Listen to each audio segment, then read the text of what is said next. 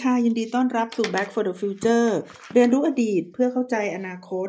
วันนี้นะคะ ดิฉันนัชชาพัฒน์อมรกุลค่ะ ด้วยความสนับสนุนของไทย Political Database และมูลนิธิ Fitrich Naumann นะคะ ก็ได้มาพบคุณผู้ฟังอีกครั้งหนึ่งแล้วนะคะ วันนี้นะคะเราก็จะได้พูดเรื่อง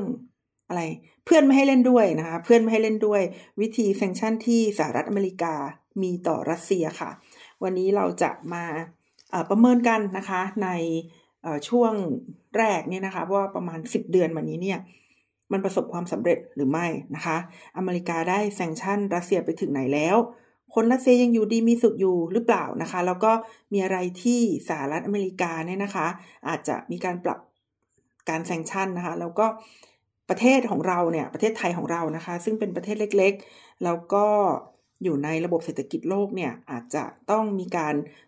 เข้าใจนะคะ วิธีการแซงชั่นของสหรัฐอเมริกาเพื่อที่เราจะได้ปรับตัวนะคะ ค่ะเมื่อเออวันนี้นะคะก็เป็นวันแรกในรอบเดือนก็ว่าได้นะคะ ที่ดิฉันเนี่ยได้ส่งงานให้น้องกันในวันจันทร์นะคะ เพราะว่าเป็นวันที่ได้มาทำงานที่ทำงานในวันจันทร์นั่นเองนะคะ คือหลายสัปดาห์ที่ผ่านมาเนี่ย เอ่อวันจันทร์หยุด อาจจะหยุดด้วยว่าดิฉันหยุดเอง หรือว่าเป็นวันหยุดนักขัตฤกษ์หยุดชดเชยอะไรต่างเหล่านี้นะคะ ก็เลยอยู่บ้านไม่ได้ ก็คือต้องอยู่บ้านแต่อัดอัดพอดแคสต์ไม่ได้ เพราะว่ามีเสียงสุนัขเห่าตลอดเวลานะคะ วันนี้ก็ดีใจเป็นอย่างมากนะคะ ที่ได้อัดงานนะคะ แล้วก็ส่งให้น้องกันตรงเวลาก็ต้องขอขอบคุณน้องกันด้วยนะคะ ที่ใจดีนะคะ เอ่อไม่ไม่ดุเท่าไหร่นะคะ เพราะว่าก็ทราบว่าวันอังคารเนี่ยน้องกันก็มีคิวอื่นด้วยนะคะแต่ว่าดิฉันก็ยังไปเสนอหน้าส่งวันอังคารอยู่นั่นแหละนะคะ คือไม่รู้จะทำยังไงดีที่จะสามารถกันไม่ให้น้องหมาเห่าได้ค่ะ แล้วบ้านมันก็อยู่ใกล้กันนะคะ ก็น่าจะอยู่ติดถัดกันไปหนึ่งหลังอะค่ะ คือคือเป็นบ้านทาวน์เฮาส์หลังเล็ก ๆนะคะ แล้วเขาก็เป็นอย่างนั้น เอ่อตอนแรกเนี่ย คนในครอบครัวดิฉันก็ก็ไม่ไม่เข้าใจนะคะ ว่าทำไมบ้านนี้เขาถึงได้ ปล่อยให้สุนัขเห่าได้ทั้งวันทั้งคืนนะคะ ก็เออมีคนเคยกลั้นใจไปบอกเขานะคะ บอกว่าเออทำไมน้องเออส่งเสียงดังนะคะ เห่าตลอดเขาบอกว่าเขาก็ตอบมาแบบหน้าด้านๆนะคะ ว่าอ๋อมันแก่แล้ว อืมนะคะ ก็งงๆเหมือนกันก็ไม่รู้ว่าใครจะตายก่อนนะคะ แต่ว่าก็ก็ต้องทนกันต่อไปนะคะ เพราะว่าเราก็ไม่ได้มี เงินอะไรที่จะไปอยู่ในที่ที่เป็นส่วนตัวได้นะคะ ก็เลยต้องทนอยู่กันไปนะคะ บ้านใช้กำแพงร่วมกันไปนะคะ เอาละนะคะดิฉันไปพูดเรื่องต่างประเทศดีกว่านะคะ เพื่อที่จะบางทีก็ทำให้ลืมลืมเรื่องอันน่าเศร้าแถวบ้านไปได้บ้างนะคะอ่าอย่างที่ได้เกริ่นไว้ล่วงหน้าแล้วนะคะ ว่าสหรัฐอเมริกาเนี่ยเขาได้แซงชั่นนะคะ รัสเซียเนี่ยไปถึงไหนแล้วนะคะ เมื่อมาทบทวนนะคะ หลักๆนะมันก็จะมีอยู่สามเรื่องนะคะ คือเรื่องแรกเนี่ยเป็นเรื่องของภาคการเงินการธนาคารนะคะ ภาคการเงินการธนาคารก็คือว่าเรื่องของที่สหรัฐอเมริกาเนี่ยเขาตัดรัสเซียนะคะสหรัฐอเมริกาและและและพันธมิตรนะคะ ไม่ใช่สหรัฐอเมริกาประเทศเดียวนะคะสหรัฐอเมริกาและพันธมิตรนะคะ ตัดรัสเซียนะคะออกจากระบบการโอนเงินที่เป็นระบบการโอนเงินที่ใหญ่ที่สุดในโลกที่เรียกว่า SWIFT นะคะ เรื่องที่สองนะคะก็คือการควบคุมการนำเข้าส่งออกสินค้านะคะ โดยเฉพาะอย่างยิ่งสินค้าเทคโนโลยีนะคะ สินค้าเทคโนโลยีทำให้ในปัจจุบันเนี่ยนะคะ สินค้าที่เป็นสินค้าเทคโนโลยีระดับสูง ชิประดับสูงเนี่ยถูกจำกัดนะคะการส่งออกไม่ให้รัสเซียซื้อนะคะ แล้ว3นะคะก็คือการแช่แข็งทรัพย์สินของ มหาเศรษฐีนะคะ หรือว่าของรัสเซียในฐานะที่เป็นประเทศนี่นะคะ ทุกที่ในโลกเลยนะคะ แช่แข็งไม่ให้มีการออโอนนะคะ ไม่ให้มีการออดึงกลับไปเป็นของตัวเองเนี่ยนะคะ ก็จะเป็นหลักๆ3เรื่องนะคะ ซึ่งตอนแรกเนี่ยดิฉันก็ตกใจเป็นอย่างมากนะคะว่าเออทำไมเขาถึงกล้าทำได้นะคะ เพราะว่าไอ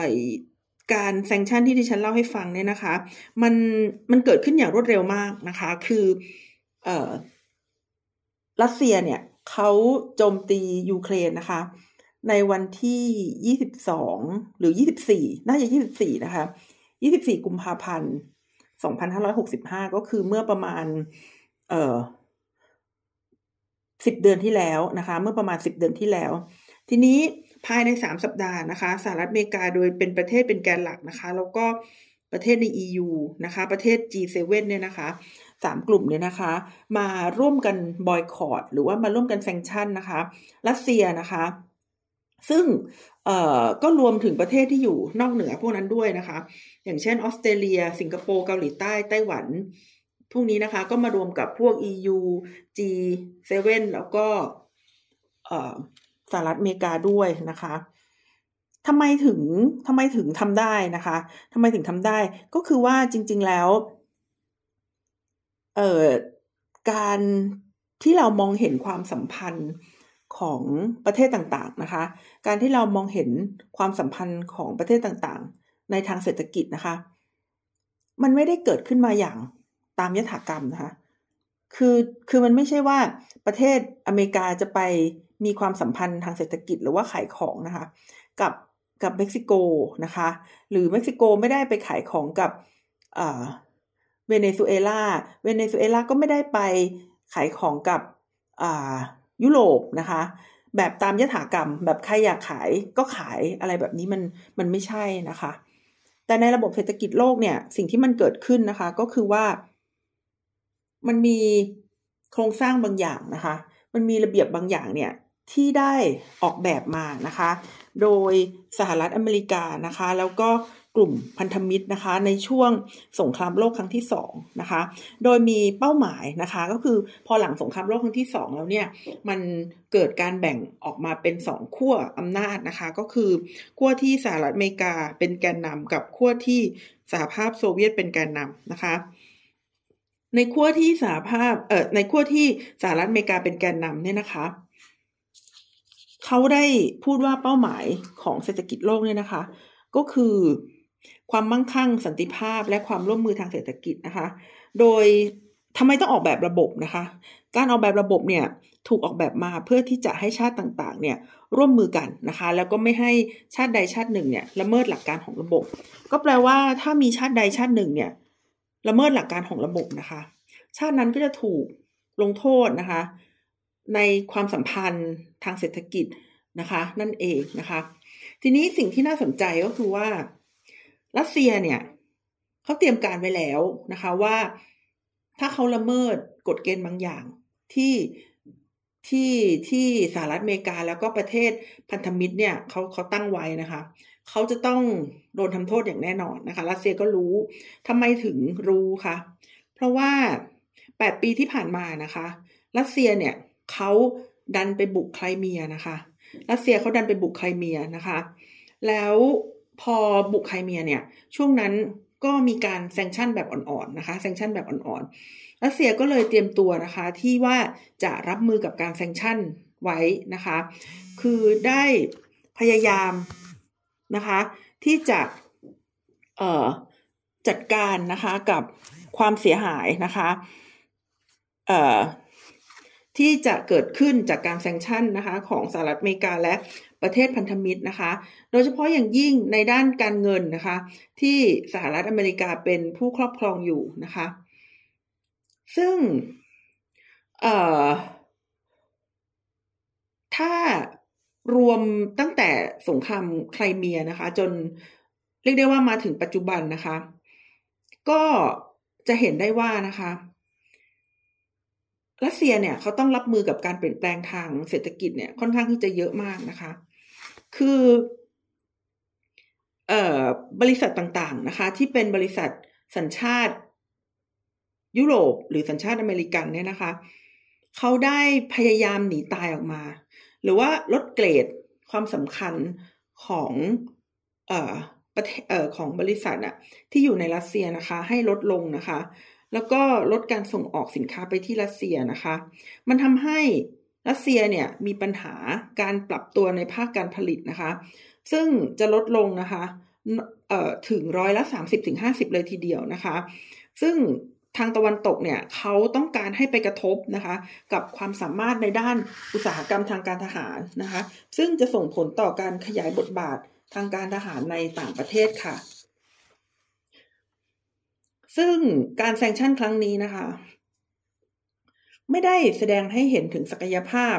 ของสหรัฐอเมริกาและพันธมิตรนะคะ แต่มันแสดงให้เห็นว่าโครงสร้างทางเศรษฐกิจโลกเนี่ยซึ่งเรามองไม่เห็นนะคะคือคือถ้ามันเป็นโครงสร้างของประเทศเนี่ยเราก็จะเห็นนะ ว่าประเทศสหรัฐอเมริกา ประเทศจีน ประเทศอินเดียอะไรต่างๆ เหล่านี้ แต่ว่าโครงสร้างเศรษฐกิจโลกเรามองไม่เห็นนะคะ แต่ว่ามันมีอิทธิพลนะคะที่ค่อนข้างที่จะ ใหญ่นะคะ มีอำนาจนะคะ มีมีความสำคัญนะคะ จนจนกลายเป็นเครื่องมือนะคะ ที่ส่งผลกระทบนะคะ ต่อต่อเรื่องของความมั่นคงนะคะ ได้ได้อย่างมีประสิทธิภาพนะคะ และครั้งนี้นะคะ ก็จะเป็นการทดสอบระบบนะคะ ของสหรัฐอเมริกาค่ะ ว่านโยบายการ sanction นะคะของสหรัฐอเมริกานะคะ จะเป็นเครื่องมือหลักนะคะในการดำเนินความสัมพันธ์ระหว่างประเทศกับประเทศอื่นๆ คือจะไม่ใช่เป็นเพียงมาตรการเสริม มาตรการ support มาตรการทางความมั่นคงแล้วนะคะ แต่จะเป็นมาตรการหลักที่สหรัฐอเมริกา และประเทศพันธมิตรนะคะ จะเอาไว้ใช้กับประเทศที่ละเมิด ข้อตกลงนะคะ หรือว่าละเมิดระเบียบทางเศรษฐกิจระหว่างประเทศนะคะ แต่ว่าเครื่องมือเนี้ย มันก็เป็นเครื่องมือที่คือจะใช้เนี่ยมันมันมันไม่ตรงไปตรงมา แล้วมันใช้เวลาแล้วมันต้องมีการวางแผนนะคะ ถ้าเกิดจำได้นะคะดิฉันเคยเล่าให้ฟังว่าในสมัยนโปเลียนนะคะเขาก็เคยใช้นโยบายแซงชั่นนี้เหมือนกัน คือตอนที่นโปเลียนอะเขา เอ่อตียุโรปได้ทั้งหมดนะคะ มันก็เหลือประเทศเดียวค่ะที่ดื้อนะคะ ไม่ยอมเอ่อไม่ยอมเชื่อฟังรัสเซียเออไม่ยอมเชื่อฟังนโปเลียน ไม่ยอมเชื่อฟังฝรั่งเศสนะคะ ก็คืออังกฤษนั่นเอง ก็มีการต่อสู้กันนะคะ แล้วนโปเลียนเนี่ยก็ใช้วิธีการบล็อกนะคะ ไม่ให้ประเทศต่างๆ ในยุโรปเนี่ยทำการค้ากับอังกฤษ และนโปเลียนก็คิดว่าถ้าเกิดประเทศในยุโรปเนี่ยไม่ทำการค้ากับอังกฤษนะคะ อังกฤษต้องตายแน่นอนนะคะ ส่งออกสินค้าไม่ได้แน่นอน ต้องไม่มีวัตถุดิบใด ๆ แน่นอนนะคะ แต่ว่าในที่สุดแล้วเนี่ยเออวิธีการของนโปเลียนน่ะกลับกลายมาเป็นหอกทิมแทงฝรั่งเศสเสียเองทำไมจึงเป็นเช่นนั้นนะคะ เพราะว่าตอนนั้นเนี่ยความสลับซับซ้อนหรือความฉลาดในทางอุตสาหกรรมเนี่ย อังกฤษเนี่ยเขามีมากกว่าประเทศต่างๆ ในยุโรป เพราะเขาเป็นประเทศแรกที่มีการปฏิวัติอุตสาหกรรมสองถ้าเกิดจะพูดว่าเขาไม่มีทรัพยากรต่างๆ ตอนนั้นเนี่ยอังกฤษเนี่ยเขามีนะคะทรัพยากรในแถบอเมริกาเหนือนะคะ คืออังกฤษเนี่ยเขาไปอพยพนะคะ อพยพไปที่อเมริกาเหนือเนี่ยแล้วก็ไปตั้งอาณานิคมอะไรกันไว้เนี่ยนะคะ ตั้งแต่ ตั้งแต่ก่อนหน้าสงครามนโปเลียนเนี่ยสองปีแล้วนะคะ ก็คือประมาณในช่วงปีหนึ่งพันหกร้อยกว่าๆนะคะ ก็คือเป็นช่วงที่มีสงครามศาสนานะคะ แล้วก็มีการตั้งอาณานิคมเนี่ยในในอเมริกาเหนือนะคะ แล้วก็คนที่เป็นคนอังกฤษที่เขาไม่ได้อยากจะเป็น Church of England อะไรพวกนี้นะคะ เขาก็ ก็อพยพออกไปนะคะ Church of England บางแล้วก็มีมีมีพวกที่เป็นเรียกตัวเองว่าเพียวริตันนะคะ ก็คือเป็นพวกที่แบบเอ่อปฏิรูปศาสนาอะไรพวกนี้เขาก็ไปนะคะ คือคือคือคือคนอังกฤษเนี่ยนะคะเขาอพยพไปอยู่ในอเมริกาตั้งนานแล้ว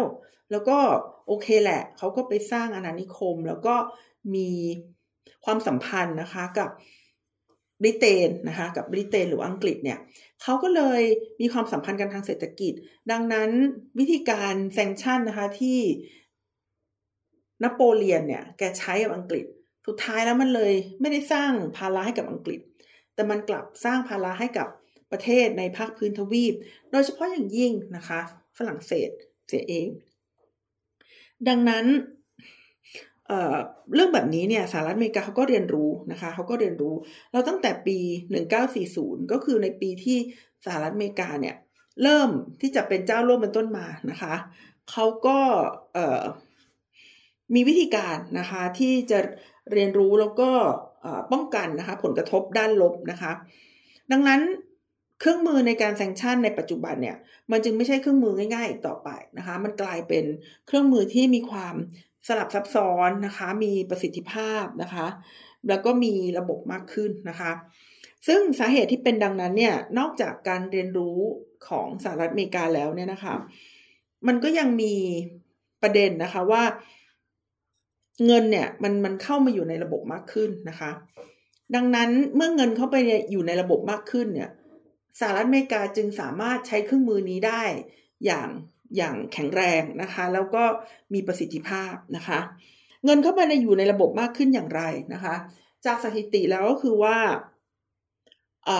บัญชีนะคะบัญชีที่เป็นบัญชีที่อยู่ในระบบ เงินที่มันเคลื่อนไหวอยู่ในระบบเนี่ยนะคะ มันมันมากขึ้นนะคะ ตั้งแต่ปีสองศูนย์หนึ่งหนึ่งจนกระทั่งถึงสองศูนย์สองหนึ่งก็คือสิบปีนะคะ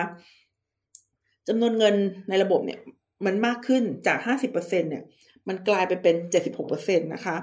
เวลาบอกว่าเงินเข้ามาอยู่ในระบบคืออะไรนะคะ เวลาเงินเข้ามาอยู่ในระบบก็คือคือคือมันมันมีบัญชี มันมีการเคลื่อนไหวในบัญชีนะคะแล้วมันก็เลยทำให้เห็นนะคะว่าเงินเนี่ยมันมันอยู่ตรงไหนบ้างนะคะ ถ้าเป็นในอดีตเนี่ยแล้วมีการเอ่อเอ่อพกเงินสดนะคะ อย่างช่วงที่เอ่อ โบลิเวียนะคะ หรือว่าเม็กซิโกเนี่ยเขามีการค้ายาเสพติดมาก ๆนะคะ ค้ายาเสพติดมาก ๆ เนี่ย ก็จะเห็นว่าพวกพ่อค้ายาเสพติดนะคะ บางคนเนี่ยเขาก็จะเอาเงินนะคะ ใส่ ใส่กระเป๋านะคะ เอาไปฝังตามที่ต่าง ๆ นะคะดิฉันเคยดูซีรีส์อยู่เรื่องหนึ่งมัน เป็นเรื่อง พ่อค้ายาเสพติดท่านหนึ่งนะคะ ที่ที่ยิ่งใหญ่มากเลยในโบลิเวียนะคะ ก็เออเห็นว่านะคะ ท่านก็ได้ ท่านก็ได้มีเงิน US ดอลลาร์อย่างมากมายนะคะ ก็ไม่ได้เอาเข้าไปในระบบ แล้วก็ เออมีวันหนึ่งลูกแกหนาวนะคะ แกก็เลยเอาแบงค์เนี่ยนะคะ มาเผานะคะ เพื่อสร้างความอบอุ่นให้กับลูกนะคะ แต่นะคะ แต่ ถึงแม้ว่า เงินมันจะเข้ามาในระบบมากขึ้นเนี่ย แต่เงินบางส่วนมันก็ออกจากระบบไปเหมือนกันนะคะ ในส่วนของสิ่งที่เรียกว่าเป็นคริปโตเคอเรนซีนะคะในส่วนที่เป็นคริปโตเคอเรนซีซึ่งมันก็เข้าไปในระบบแหละ แต่มันเป็นอีกระบบหนึ่งนะคะ ที่ภาครัฐเนี่ยตรวจสอบได้ยากนะคะภาครัฐตรวจสอบได้ยาก เพราะฉะนั้นแม้ว่ามันจะมีเงินเข้ามาหมุนเวียนในระบบมากขึ้น แต่มันก็มีเงินที่อยู่ในคริปโตเคอเรนซีเหมือนกัน แล้วเงินที่อยู่ในคริปโตเคอเรนซีเนี่ยมันเป็นเงินที่อยู่ไกลมากกว่าที่ภาครัฐนะคะ จะเอื้อมไปมีอิทธิพลถึงนะคะ เอาละนะคะกลับมาที่รัสเซียนะคะรัสเซียเนี่ยก็ไม่ได้เป็นประเทศที่สามารถจัดการได้ง่ายเลยนะคะรัสเซียเนี่ยเป็นหนึ่งในรัฐที่มีประชากรค่อนข้างที่จะมากนะคะที่สุดนะคะแห่งหนึ่งของโลกนะคะ แล้วก็มีบทบาทสำคัญในตลาดพลังงานทั่วโลกนะคะ มีบทบาทสำคัญในตลาดพลังงานทั่วโลกนะคะ ดังนั้นนะคะสหรัฐอเมริกาเนี่ยถ้าต้องการที่จะคว่ำบาตรรัสเซียนะคะ ก็จำเป็นอย่างยิ่งนะคะ ที่จะต้องมีการทบทวนการคว่ำบาตรนะคะ ด้วยเหตุนี้เนี่ยนะคะ ครั้งนี้เนี่ยจึงเป็นเครื่องมือนะคะ จึงจึงเป็นการใช้เครื่องมือ เป็นการทดสอบระบบที่มีประสิทธิภาพนะคะ ถ้าวันหนึ่งสหรัฐอเมริกาจะต้องสู้กับจีนจริง ๆ นะคะก็น่าจะใช้ตรงนี้เข้ามาเป็นบทเรียนได้นะคะ ว่าจะสู้กับจีนในทางไหนนะคะรัสเซียเนี่ยก็ถือว่าเป็น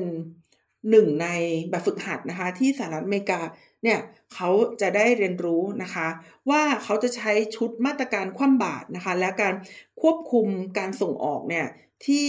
ที่ครอบคลุมอย่างไรที่จะมีเป้าหมายในการทำลายธุรกิจนะคะของรัสเซียนะคะ แล้วก็สามารถนำไปสู่การลดศักยภาพในการผลิตอาวุธนะคะของรัสเซียได้นะคะ ซึ่ง การคว่ำบาตรเพียงอย่างเดียวเนี่ยมันก็ต้องยอมรับกันนะคะว่า ไม่น่าจะหยุดการลุกรานของปูตินที่มีต่อ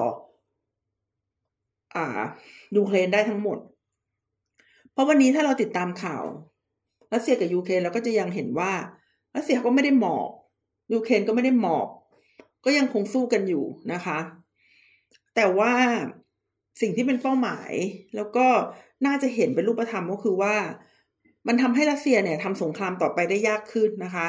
แล้วก็อาจจะลดโอกาสในการประสบความสำเร็จในสนามรบนะคะ มันมีไดเลมม่าหรือว่า ภาวะกืนไม่เข้าคายไม่ออกนะคะ ที่สหรัฐอเมริกาถืออยู่สองเรื่อง แล้วก็จำเป็นจะต้องจัดการมันให้ได้ ก็คือนะคะหนึ่ง ทำอย่างไรที่จะสามารถทำลายศักยภาพด้านการทหารของรัสเซียสอง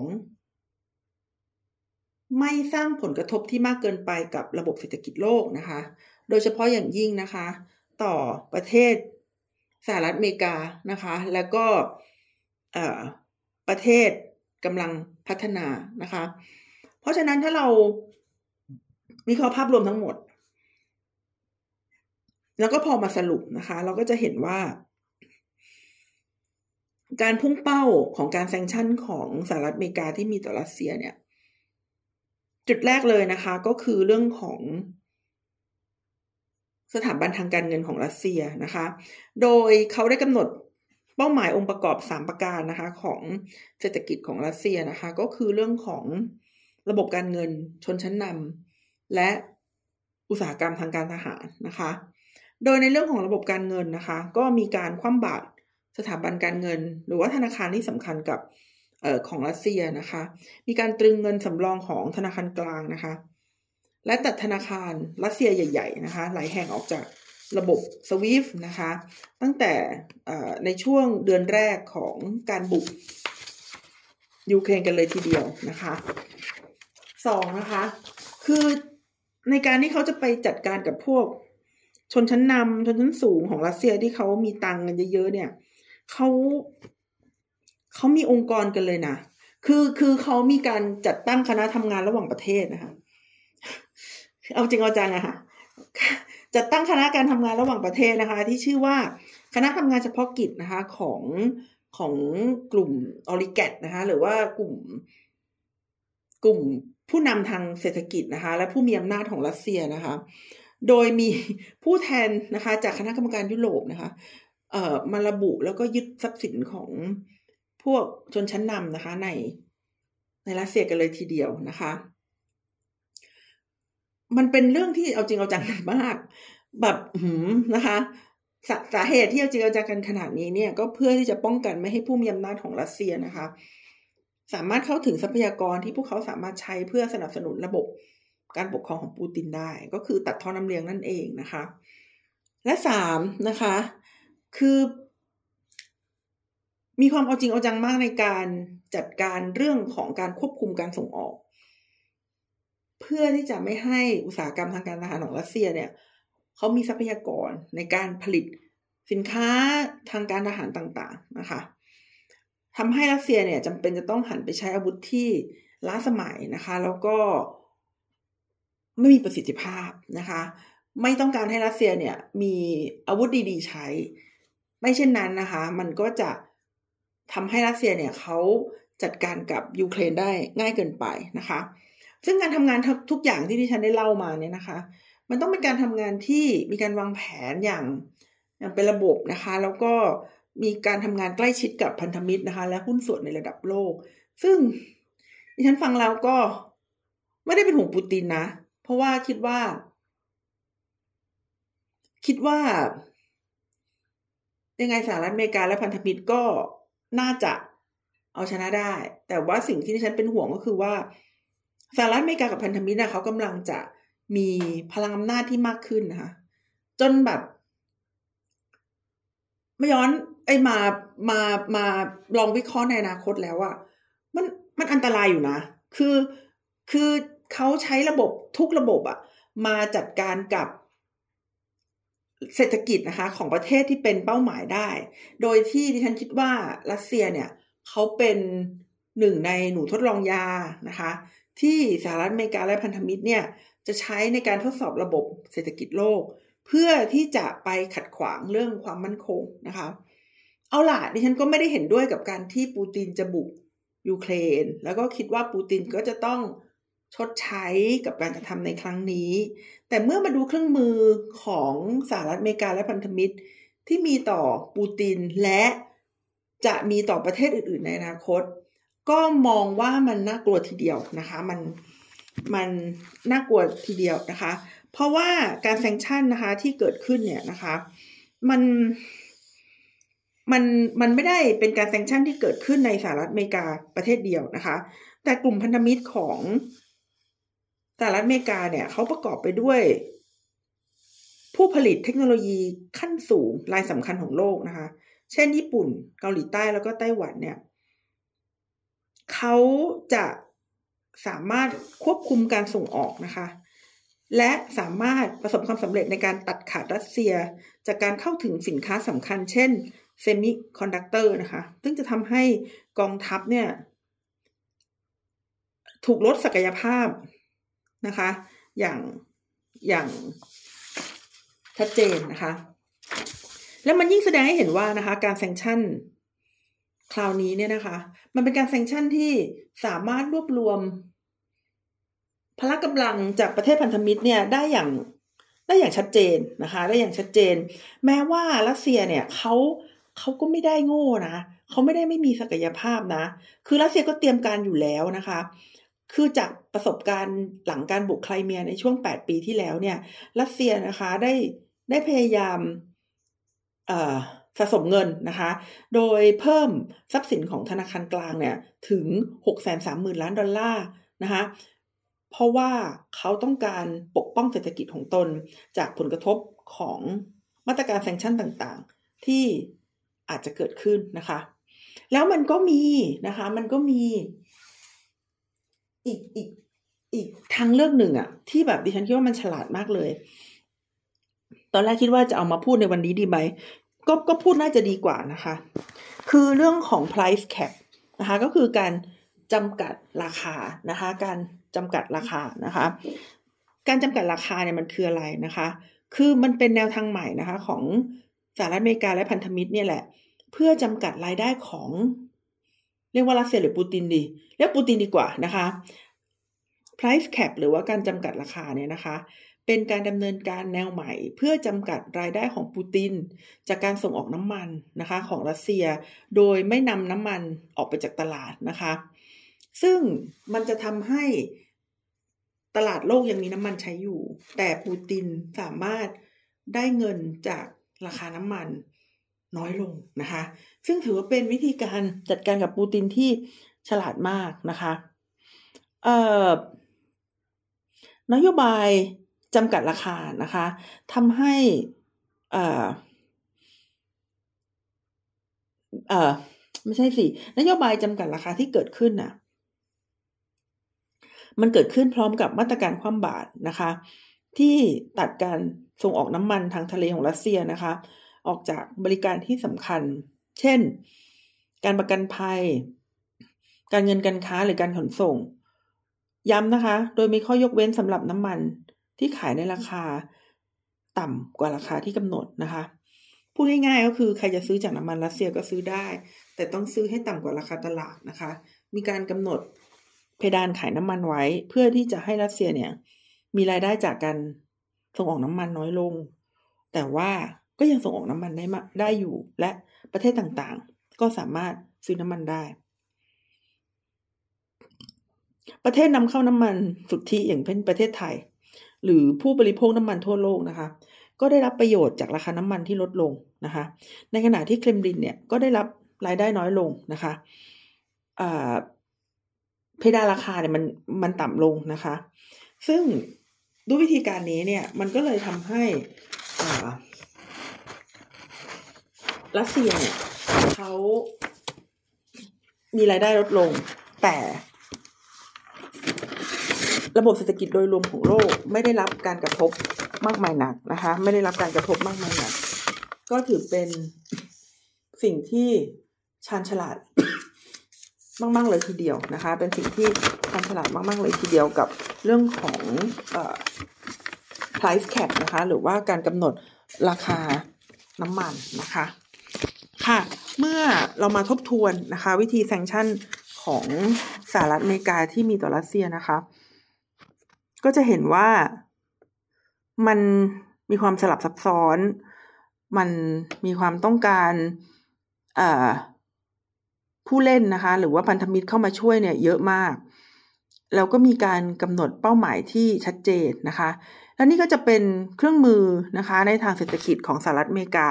ที่น่ากลัวเป็นอย่างมากนะคะ แล้วก็ยิ่งมันได้รับการพัฒนามากขึ้นเท่าไหร่เนี่ย ก็จะยิ่งพัฒนาศักยภาพของสหรัฐอเมริกาในการเมืองโลกนะคะ ซึ่งดิฉันมองว่าไม่ค่อยดี เพราะว่ามันจะทำให้สหรัฐอเมริกาเข้มแข็งเกินไปนะคะ ค่ะสำหรับวันนี้นะคะ ดิฉันรัชพัฒน์อมรกุลก็ยังคงไออยู่นะคะ แต่ว่าพยายามกลืนไอ